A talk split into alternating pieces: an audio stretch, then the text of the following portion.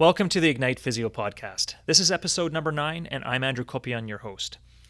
This podcast focuses on helping Canadian physiotherapists in their clinical practice and careers.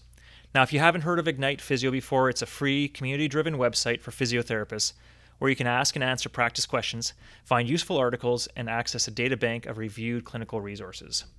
So, a couple of things I wanted to share before we jump into our uh, interview call for today. Uh, first off, uh, we've added a section on the website that pulls in upcoming courses from across the country in one easy list, so you can filter and sort based on topic area and course provider or province. So now you don't need to check 10 different websites to see what's coming up. And then tied into that, we've developed a course reviews section. So you can read course reviews as well as leave reviews of courses you've taken. So I'd encourage you to head over there and leave a review of a course you've taken so that we can start to build up that uh, data bank of reviewed courses. In today's episode, I interview Mary Wood. She's a pelvic health physiotherapist and clinic owner in Edmonton. We had a great chat about her career, pelvic health physiotherapy, abdominal training, and more. Enjoy. Today, I'd like to introduce you to Mary Wood. Uh, she's a physiotherapist uh, here in Edmonton, and she graduated from the University of Alberta PT program back in 1981. And for about the last 20 years, she's had a special interest in pelvic health. Uh, she opened her own clinic uh, called uh, Cura Physical Therapies in 2003, and if there's anyone I know, uh, she is passionate about lifelong learning. And Mary is actively involved with the Pain Society of Alberta and the Alberta Council of Professionals for Sexual Health and Pelvic Health Physiotherapists. So, Mary, welcome to the show. Thank you.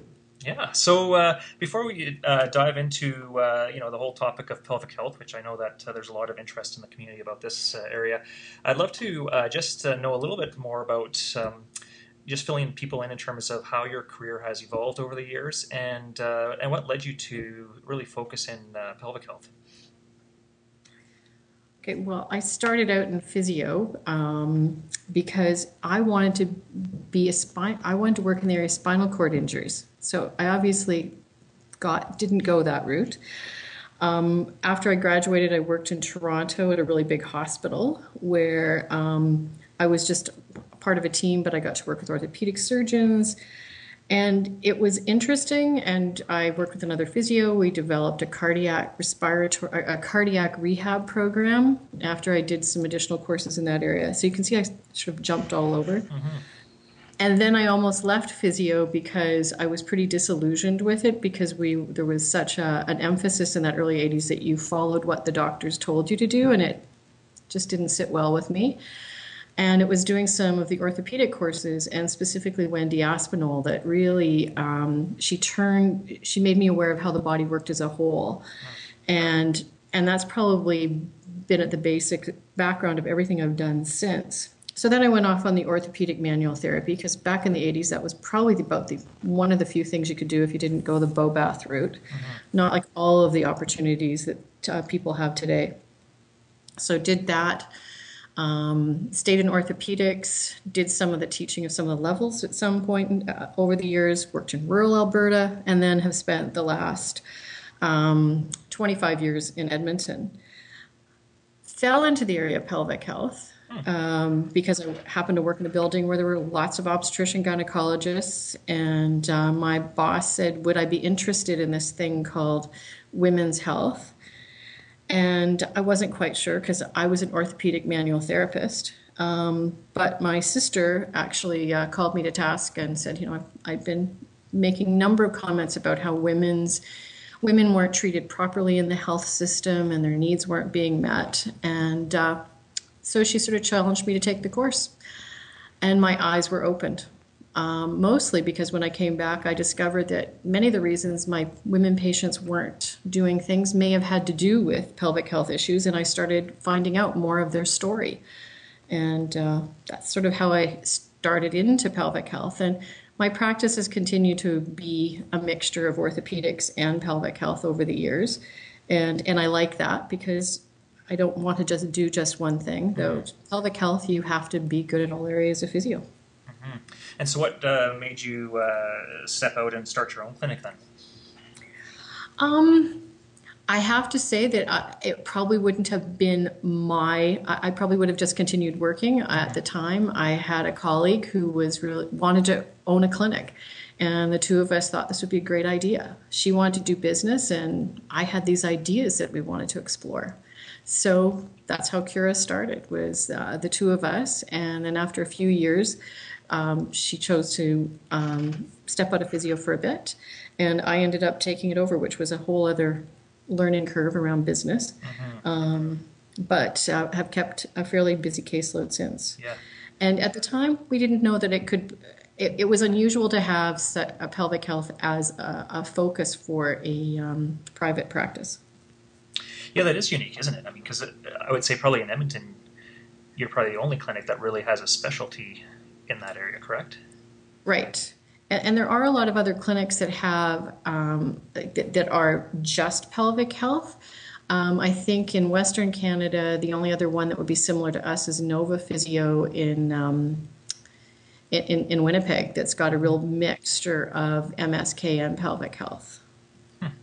So you feel like uh, having your own clinic has helped give you some of that freedom to be able to explore some of these different uh, areas and uh, areas of interest. Well, I wasn't really constrained by um, maybe a corporate vision, and uh, except that the vision has always been how can we do this better? How can we make make it better for patients? So that's led off in a variety of directions. Yeah, that's great. Now I noticed uh, on your bio that you are certified in bio, body uh, psychotherapy. So I'd, I'd love to know a little bit more about that because I'm not familiar with that certification. So what, is, Well, what does that consist of? IB, uh, IBP is integrated body psychotherapy is just one of the many body-based psychotherapies um, that came out of the states, and they had an allied health portion to that that I was fortunate to to take um, over the course of four years, and it's helped me to just be a better physio. Not that I delve into that area. It's just it's just made me more aware um, of how to listen to patients and their stories and what might else be going on, and then to collaborate and send people on for counseling or psychotherapy that they may need. That's very cool. Um, so I I feel like there's a lot of different, uh, you know, rabbit trails we could go down today in terms of uh, t- topics. Um, and uh, I thought it would be great to maybe start a little bit more with, um, you know, just with the pelvic health uh, side of things. And, um, you know, I guess what do you feel, um, or how do you feel new grads are uh, coming out uh, of school with pelvic health understanding? Um, and, and where do you, did you see a shift in terms of, uh, uh, you know, what, what's needed in the, in the, in the community? Um, well, there's been some changes. It, it, but first of all, is what are the students leaving with? It really is variable across the country, uh, just from talking to my colleagues at other universities. Um, coming from U of A, all of the students have the benefit of, I think, currently four hours of listening to um, just a general lecture um, that hopefully makes them a little more comfortable. But I don't know how much you can actually get out of four hours in in amongst everything else they talk about. And um, I know they sometimes they have Dr. Esmail come in and do a talk on on sexuality, but again, these are small snippets, and and how it takes, I'm not sure amongst all the other things they're exposed to. Um, U of A has a pelvic health elective that I'm currently um, instructing in, and that has grown dramatically over the years. The, so the interest is really there. Um, we started out with about 10 people taking that elective, and we've now um, been up to just over 40, and that's about what I can handle. Um, and, but again, it's a really 12 hours, and then the point of that elective is to really give them what I think general physios should know about pelvic health, like just some basic questions to ask patients or things to listen for, uh, some education, making them comfortable doing the coccygeal movement test, which is a valid test and a reliable test for. Um, What's the word? Screening for pelvic floor function that can be done externally, just palpating the coccyx, and just some basic instruction in, in what are good pelvic floor muscle training cues that I think physios should know. Um, And yeah, So, so for like if you're uh, looking at uh, you know if you have an interest in pelvic health, I mean, what what uh, do you typically recommend, whether to students or early career uh, physiotherapists that are interested in that area? What what would you say are, are good things to look at doing? Well, you can become involved in pelvic health early. Um, I think doing it on your own as a sole person doing it in a clinic is really hard. Mm-hmm. Um, because it is beyond doing internals and doing pelvic floor muscle training you have to know how to treat the lumbopelvic area, um, have a knowledge of the different electrical modalities. Um, so I, I, think that they can start doing pelvic uh, health, and there's there's a variety of level one courses. Um, Diana McDonald does one usually twice a year here in Edmonton. And then there's Pelvic Health Solutions with Nelly Faghani and Carolyn Vandyken have developed a really good program of, a, I think it's up to seven different layers uh, uh, levels. And then um, Claudia Brown, who's the person that taught me back in 1994, she and uh, Marie Jose Lord continue to teach um, somewhat across the country and a lot in Quebec because they teach in French and English. Hmm. Um, so those are some of the people that are doing most of the teaching in Canada, and they do really good courses. Mm-hmm. That's great. Uh, just to, to, come back a little bit to what you were mentioning about this whole, you know, interconnection and looking at the body as a whole, and something that uh, has really been a focus uh, in your uh, practice. I'd love to know a little bit more about what, um, you know, maybe it's a, you know a recent case you've seen or some uh, situations where maybe the pelvis wasn't necessarily considered initially, um, but actually did have a role, and what what kind of you know, sort of uh, indicators did you see um, or typically look for when you're saying, hang, hang on a second, maybe there's something more here than, you know, than just the low back or, or no. Well, and, and I don't, I'm going to give you a recent case that actually kind of goes the other way. Um, I was sent somebody from another physio because this person had persistent um, tailbone buttock pain. Mm-hmm that had not resolved and they were i would say they had good physio cover good physio had looked at this. It had been they tr- thought it was maybe hamstrings but it wasn't. And um, on assessing them what we found what, uh, what i found was they had a, a number of non-optimal movements in running which was when they would get the pain. And um, it was looking at the foot and addressing some of the biomechanical faults in the foot um, that made the difference in that pain. Hmm. And they were able to resume running. So, sent to me for pelvic health, mm-hmm. didn't have any of the bladder bowel issues that uh, could be going on with that. Um, so, it can go the other way. Mm-hmm. Mm-hmm. Um, and at the same time, it's the number of people we see with low back that I've seen, and and I can't think of one in particular right off the top of my head, mm-hmm. that. Um, but a conglomerate would be people that are coming that have have unresolving low back pain, and then when you take the history, you find out they had um, a grade three tear in a birth with an episiotomy. Um, and they had a lot of pelvic girdle pain in pregnancy, baby maybe five years old. Um, and that, that low back pain, they've gone through the typical, they probably had a mechanical problem there. Mm-hmm. Um, but you address that and they're not getting better and it's because of the mechanical problems that go on in in the coccyx mm.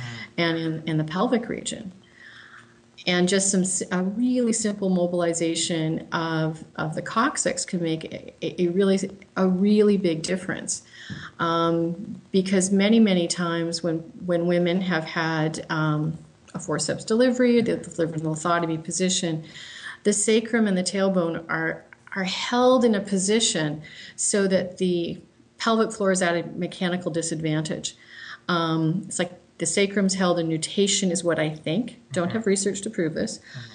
But what you see is that they've got a lack of extension in their back. You do a very specific sacrococcygeal mobilization, and then they have better extension, better function, and their pelvic floor works better. Hmm. And it's a really simple mobilization, but it I will say that most physios are not comfortable palpating beneath the PSIS and just medial of the ischial tuberosities. And it's a really, I don't think you're in an area that you'd really have to be careful um, because you're not, you know, near the anus or the vagina or anything like that. This is just a simple SC mob um, done with a pelvis in an in a form open position.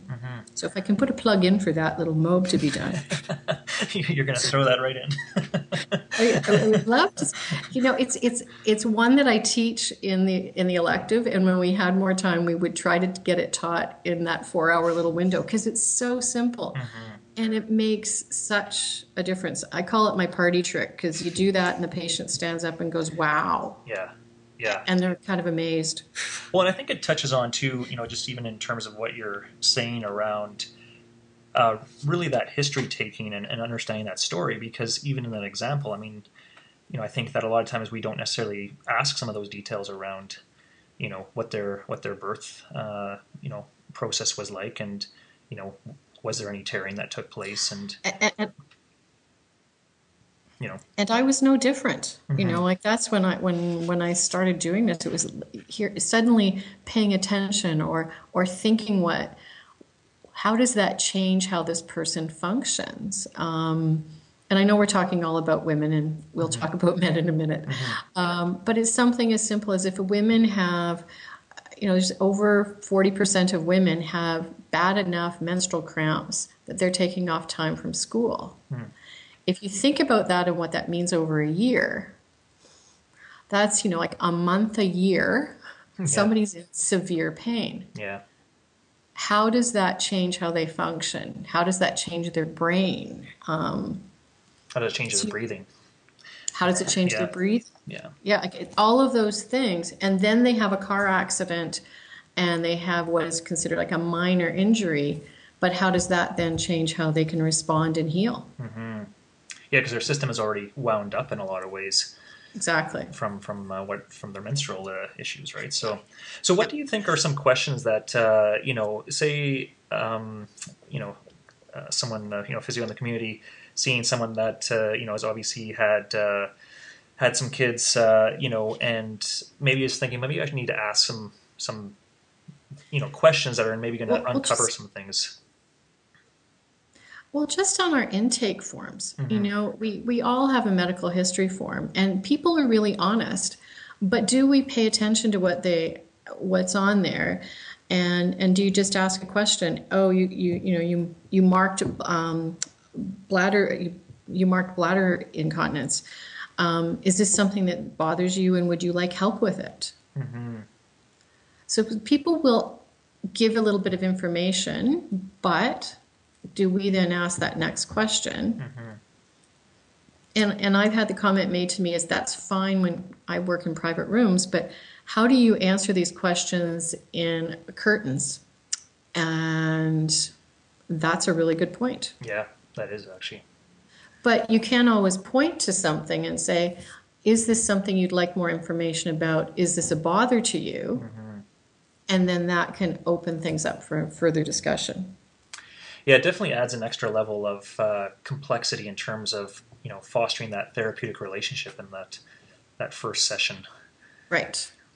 Because Yeah, if you're yeah. if you're paying attention to those things, um, it's going to show that you're actually looking at that person as a as a whole and looking at what they need compared to okay, I've got an agenda. I need to see what's going on with your back, Mm-hmm. and we'll get to that other stuff that's on your medical history later.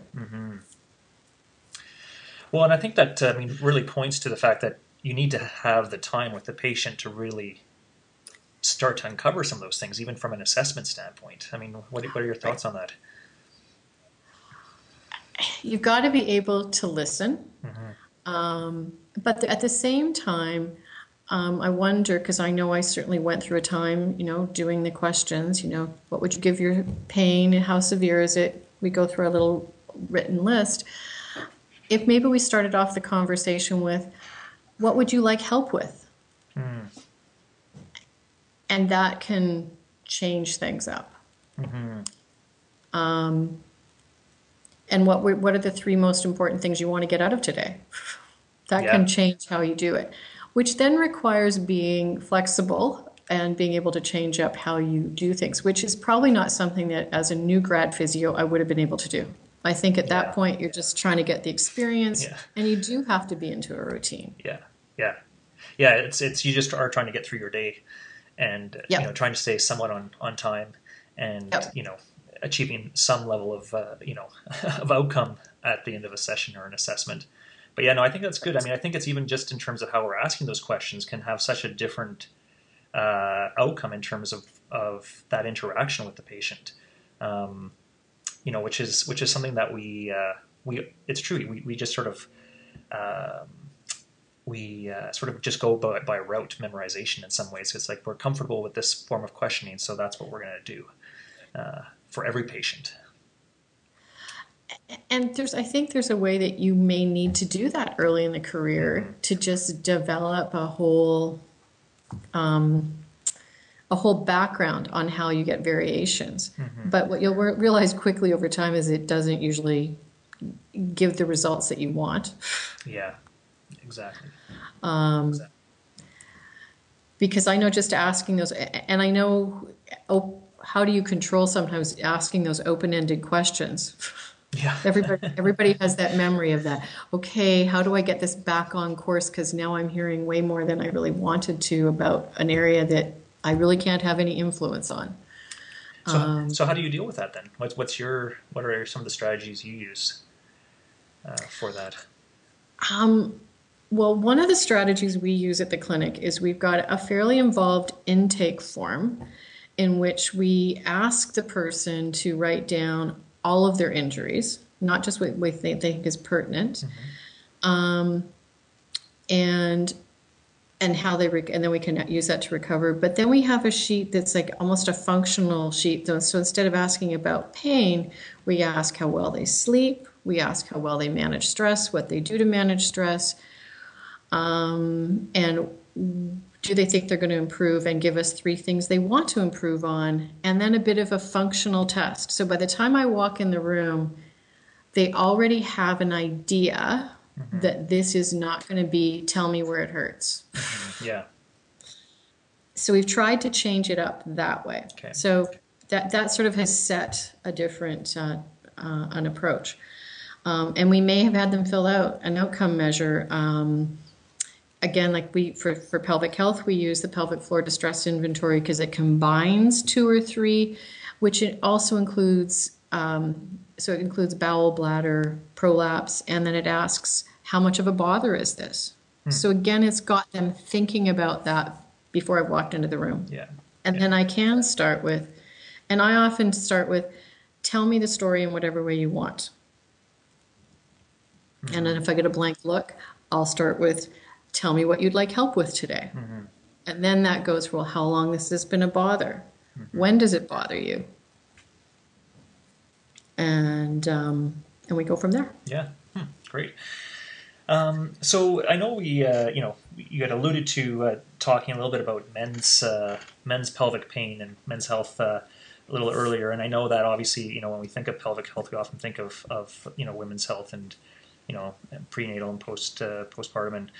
But I, but I'm uh, interested to know, you know, if you can, you know, fill in for uh, for listeners here, you know, what you're seeing in terms of male pelvic pain and and some of the maybe the trends or uh, experiences that you've had in that area. Well, and I this is an area that I am certainly not the expert in. Um, Sheena Wharton, who I work with, tends to see the majority of the men in our clinic, um, and it is an area, and it's an area of healthcare where I would say that men are not getting the care they made they need, um, and so the men fall into two groups. We have the people post prostatectomy um, that we could be seeing. Um, but for the majority of them, the research isn't clear on, on how well physiotherapy works. And I know there's some current studies looking around exercise programs because they really do need uh, um, a lot of group exercise programs that would be beneficial. So we have that group with the leakage problems. And so we're then talking about men over the age of 50, generally. Pelvic pain is men from all ages, and um, some of it's from cycling. Um, some of it's from sitting, some of it's from injury, some of them it's because of uh, what started out as a, an inflammation or an infection, and then either through wind up or the muscles tightening, um, they have just ended up with pain that they can no longer sit. Men are definitely probably more of a problem with pudendal neuralgia. Oh, okay. Um, yeah. But you know, I always hate saying that because then people go on to the Google and then they look at what's out there, and then we really have a problem getting them settled down from what they see on the sites. yeah. you got your work cut out for you then. right. The majority of the the men often ha- do have some musculoskeletal problems that may be affecting it, but by and large, they tend to have very tight pelvic floors, um, and and that even is with the post prostate group. We have to teach them how to relax, then we can get them stronger. And then they have a number of connective tissue connect, connect, connective tissue problems. Um, and then it can be around breathing and um, anxiety and some of the depression. But some of that, the anxiety and the depression comes because they've been a year or two not being able to sit, not being able to, and have, and not being able to have um, much of a sex life. So there's really a lot of things that go with that, and Yeah.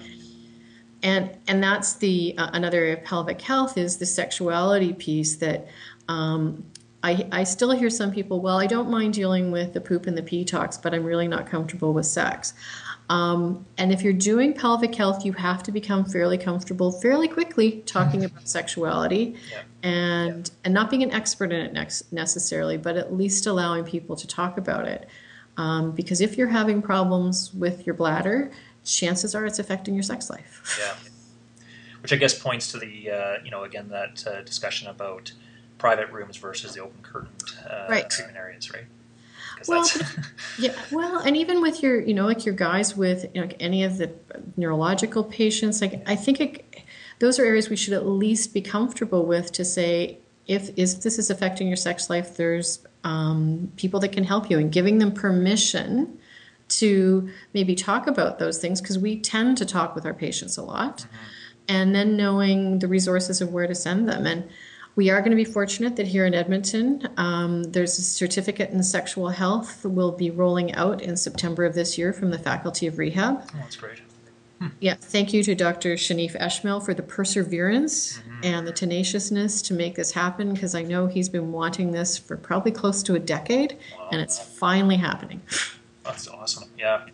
No, it's true because I mean, that's really there's a there's really a gap in terms of education around that. Um, you know, from Yeah. just what I've seen, right? But Well, and, and I know my own knowledge comes from a lot of reading um, and a lot of, and just going to some conferences and being willing to listen and having someone like Dr. Esmail to sort of encourage you in where you need to be going. And, um, and it's interesting that in spite of how much is on the internet um, and what we're available with, how poorly sexual health is understood for Yeah. both male- male and female, and and how much there can be things that we as physios can do to um, to help, just to make sure and to give people good advice. yeah, are there any books that you would recommend in terms of uh, the area of sexuality? Um, I'm just as a so for all women, Women's Anatomy of Arousal is an amazing book. Um, I'm just off the top of my head um, trying to find sex positive books. There's good books. Um, Guide to Getting It On probably has more information than anybody really has got more information than I knew. Um, and um, it, when because everything else that we tend to look at is like you know um, headache in the pelvis uh, when sex sex hurts which is a good book um, but as far as basic information i'm going to have to think about that andrew. Because all i tend to take it from a bunch of different things but women's anatomy of arousal for, for female sex positive is probably one of the ones that's a hidden treasure. That's, well, that's good. I mean, because I think that uh, you know, if, if people are who are listening are interested in, in you know getting a little bit of a, a better understanding of that area, that's uh, you know a good first place to maybe look uh, to, Yep. to the understanding. So, I'd like to uh, talk with you a little bit about uh, your thoughts around you know the pendulum that swings between uh, uh, transverse abdominis exercises and should we be doing them? They're helpful, not helpful. Research shows that they, you know, are, well that that seems to vary and and you know and then it's the McGill bracing strategies and, and so I guess I you know I, I, would like to know what your thoughts are on that and I know that um, you know we've chatted in the past about uh, hypopressives and I think that a lot of people may not necessarily be familiar with with okay. that form of exercise. So I'd like to know you know where you're sort of sitting on that well the two words that are going to be on my gravestone according to one of my colleagues it depends. Um, you know, and I have seen the pendulum um, swing where we were spending a lot of time teaching people to do these really small contractions. And, and I think there was a value in that. But then we didn't finish the course of treatment. Mm-hmm. And so then people may have thought that that's how they needed to go through life. The same thing with McGill bracing. There's a place for all these things, but it has to fit within the function and um, having taken courses from some of the some different some of the big names like whether it's Hodges, Griswold Poole, Diane Lee, um, I think some of the where the controversy is is maybe in the wording and people taking something from an article and thinking that's how the person practices. Hmm. Yeah. Because I think you really have to look at the person in front of you and then figure out what strategies are going to work. Mm-hmm. So, what would be some uh, things that you would think about in terms of which strategy to uh, choose with a particular patient? Um, well, some patients have no idea where any of their abdominals are. So something, so they're so trained into using um, a bracing technique where they're pushing down and they're really overworking in everything they've been doing. So that's where going back and doing some of those really gentle TA kind of cues, you know, like gently pull in, um, you know, pretend you're like gently pull in the lower part of your abdominals and try to hold that while you keep breathing. Yeah. Maybe what you need to do to get them out of that, get out of that habit but you may be just as effective by trying to get them to get into a better posture because it may be that you know they're sticking the chin out. Um, so it's trying to figure out um, from the model that many at our clinic use the integrated systems model um, what's driving the problem and then figuring out what are the cues. And even if you're using those few cues like a TA cue, you're only using it for a few weeks mm-hmm. or a shorter period of time until they're integrating it into movement patterns. Exactly. Yeah, that makes sense. Mm-hmm. Yeah, well, because you know, like I can remember thinking, you know, okay, so I'm walking along, and with every step I go 10% TA, 10% pelvic floor, 10%. I mean, people don't do that. they don't. and, and we know they don't do that. oh. But that's where we sort of, and not to say I didn't do this. Like I mean, I, like I think of the number of things I have probably done very wrong over the years, and which may have led people into persistent problems. Um, yeah, there's probably more than I'd want to think about. yeah, just don't go there. well, yeah, so, so, you know, to, to go off on a tangent with that would be I wonder how many patients I have trained into chronic pain because of it, constantly asking, How much pain are you in? What do you do to get rid of your pain? And getting them to focus on how much pain they're in versus how are you breathing? Um, you know, you don't have pain all the time, so what do you do to make yourself feel better? Yeah, yeah, exactly. Um, so the T, I just find it fascinating though, the polarizing on the, some of the blog posts and some of the things I'm reading on uh, around TA and pelvic floor. Um, and I just wonder where it's coming from.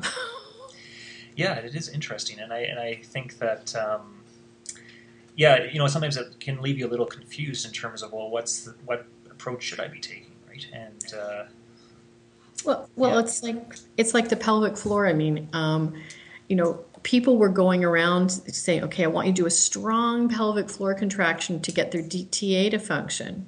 Well, that has certainly led to a lot of overactive pelvic floors, and including a new textbook that's just out called The Overactive Pelvic Floor.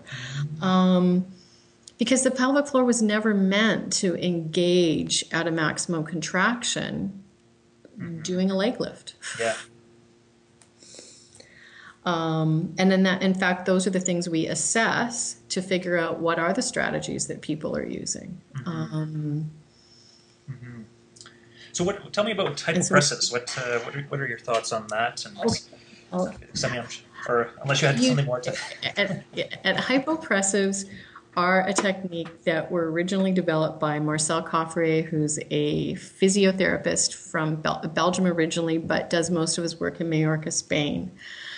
Um, I have been using portions of what he did, which was this apnea or aspiration, for years because I was taught it by Claudia Brown, Chantal Dumoulin, Bernadette de Gasquet. So it was coming out of sort of a French tradition. Um, and then we got introduced to these whole method hypopressives um, about three years ago. And it's a whole body exercise um, in a way probably similar to Pilates or yoga, but just a different way of doing a series of exercises that um, just encourages, and we it's called an automatic recruitment of the pelvic floor and the core. And the research isn't good enough that's available. I mean, I know that. Um, but what's been fun is that these are part of a whole package with pelvic floor muscle training, and they work really, really well for incontinence and for pelvic organ prolapse as part of the package. But we've also found them to be really useful with some of our patients with persistent um, lumbopelvic problems, um, uh, some of them with persistent, even neck, not so much neck, but probably thoracic. Um, and, and Andrew, I think part of it is they're new, they're different, they're not a threat because this person ha- hasn't been injured doing them in the way that well I did I did Pilates and it didn't work or I did this yoga thing and it didn't help me. So I'm not sure if it's the novelty but what I find is they're a great way that patients then can take control because we find that when they do them, it's like a reset button. Um, they do these and it resets their body, and then their their patterns of movement are more optimal, and they have that control. So, and they're relatively easy to well, I want to say relatively easy to learn. They're very precise in the way you get into the poses. And if you go online and you look, you'll see these people doing the apnea, which looks like their abdominals are being sucked up somewhere back to their back and up. And, and that's the apnea. yeah. And, and those people also have no body fat. That's Um, right. but the power of hypopressives is in the poses. And and I and all I can say is if you're interested you need to go and train with somebody. And there's a bunch of us around that have done the training. Because it's not something you can learn on YouTube. You have to be taken through it and feel it in your body. And then you go that's kind of fascinating. So so just to to go a little further with that, instead of me having to give somebody four stretches and clam exercises and bridge mm-hmm. or squats or lunges, they do five minutes of hypopressives and they're functioning better and they go for a run. Gotcha. So, and then they come back from their run and they check to see if they've still got optimal alignment, recruitment, whatever. Mm-hmm. And if they haven't, they do five more minutes of hypopressives. Mm-hmm. So yeah. And, and I can't wait for somebody to take up a, a bigger uh, interest and do some really good research. Um, with the apnea, I, th- you know, we've been chatting about how it works. Uh, the Spanish would say it comes from changing up the pressures, and and Caufriez actually did do some basic research that showed that. Did he do an RCT? No. Um, but they're trying to look at how it's working and uh, we don't really know. What I can tell you is it, it's a great way of mobilizing the diaphragm.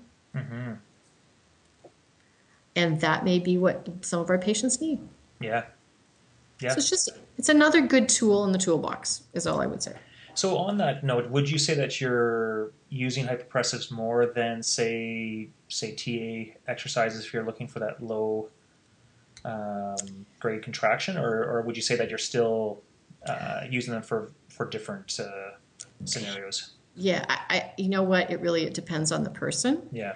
and and we really um, assess that person and we try them on a few things and see what is going to give us the big get and give the patient the fastest and the uh, the the best ability to take some control so that their function is better. Um, one of the reasons we're using them in, pel- in the pelvic health area is because we had a bunch of patients that weren't doing well in traditional pelvic floor muscle training. We integrate this in, and suddenly doing those three sets of 10 or doing those very, um, you know, doing the, the traditional Kegel, they're more effective. They can feel what they're doing. And, um, and then they'll do the exercises long enough to be effective. Yeah. But yeah, which is important. And we don't just do hypos. We're you know combining it with manual therapy techniques and other things at the same time. Yeah. And then obviously looking at how to integrate that into functional movement and you know Oh, carrying that yeah. through the actual continuum of care. You know, as you Right. you alluded to earlier. Yeah. Well, that's great.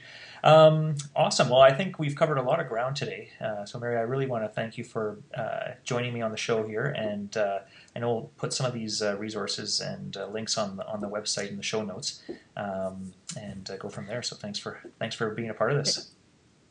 Okay, thank you, Andrew, for the opportunity. Yeah. Well, I hope you enjoyed that interview with Mary. To find the show notes for this episode, just head over to the Ignite Physio website at ignitephysio.ca forward slash blog. Plus, I'd love for you to leave a review of the show on iTunes. This helps uh, improve the rankings of the podcast on iTunes and helps other physiotherapists discover the podcast. If you have any questions, topic ideas, or would be interested in being a part of the show, just let me know by dropping me a line at hello at ignitephysio.ca. Take care.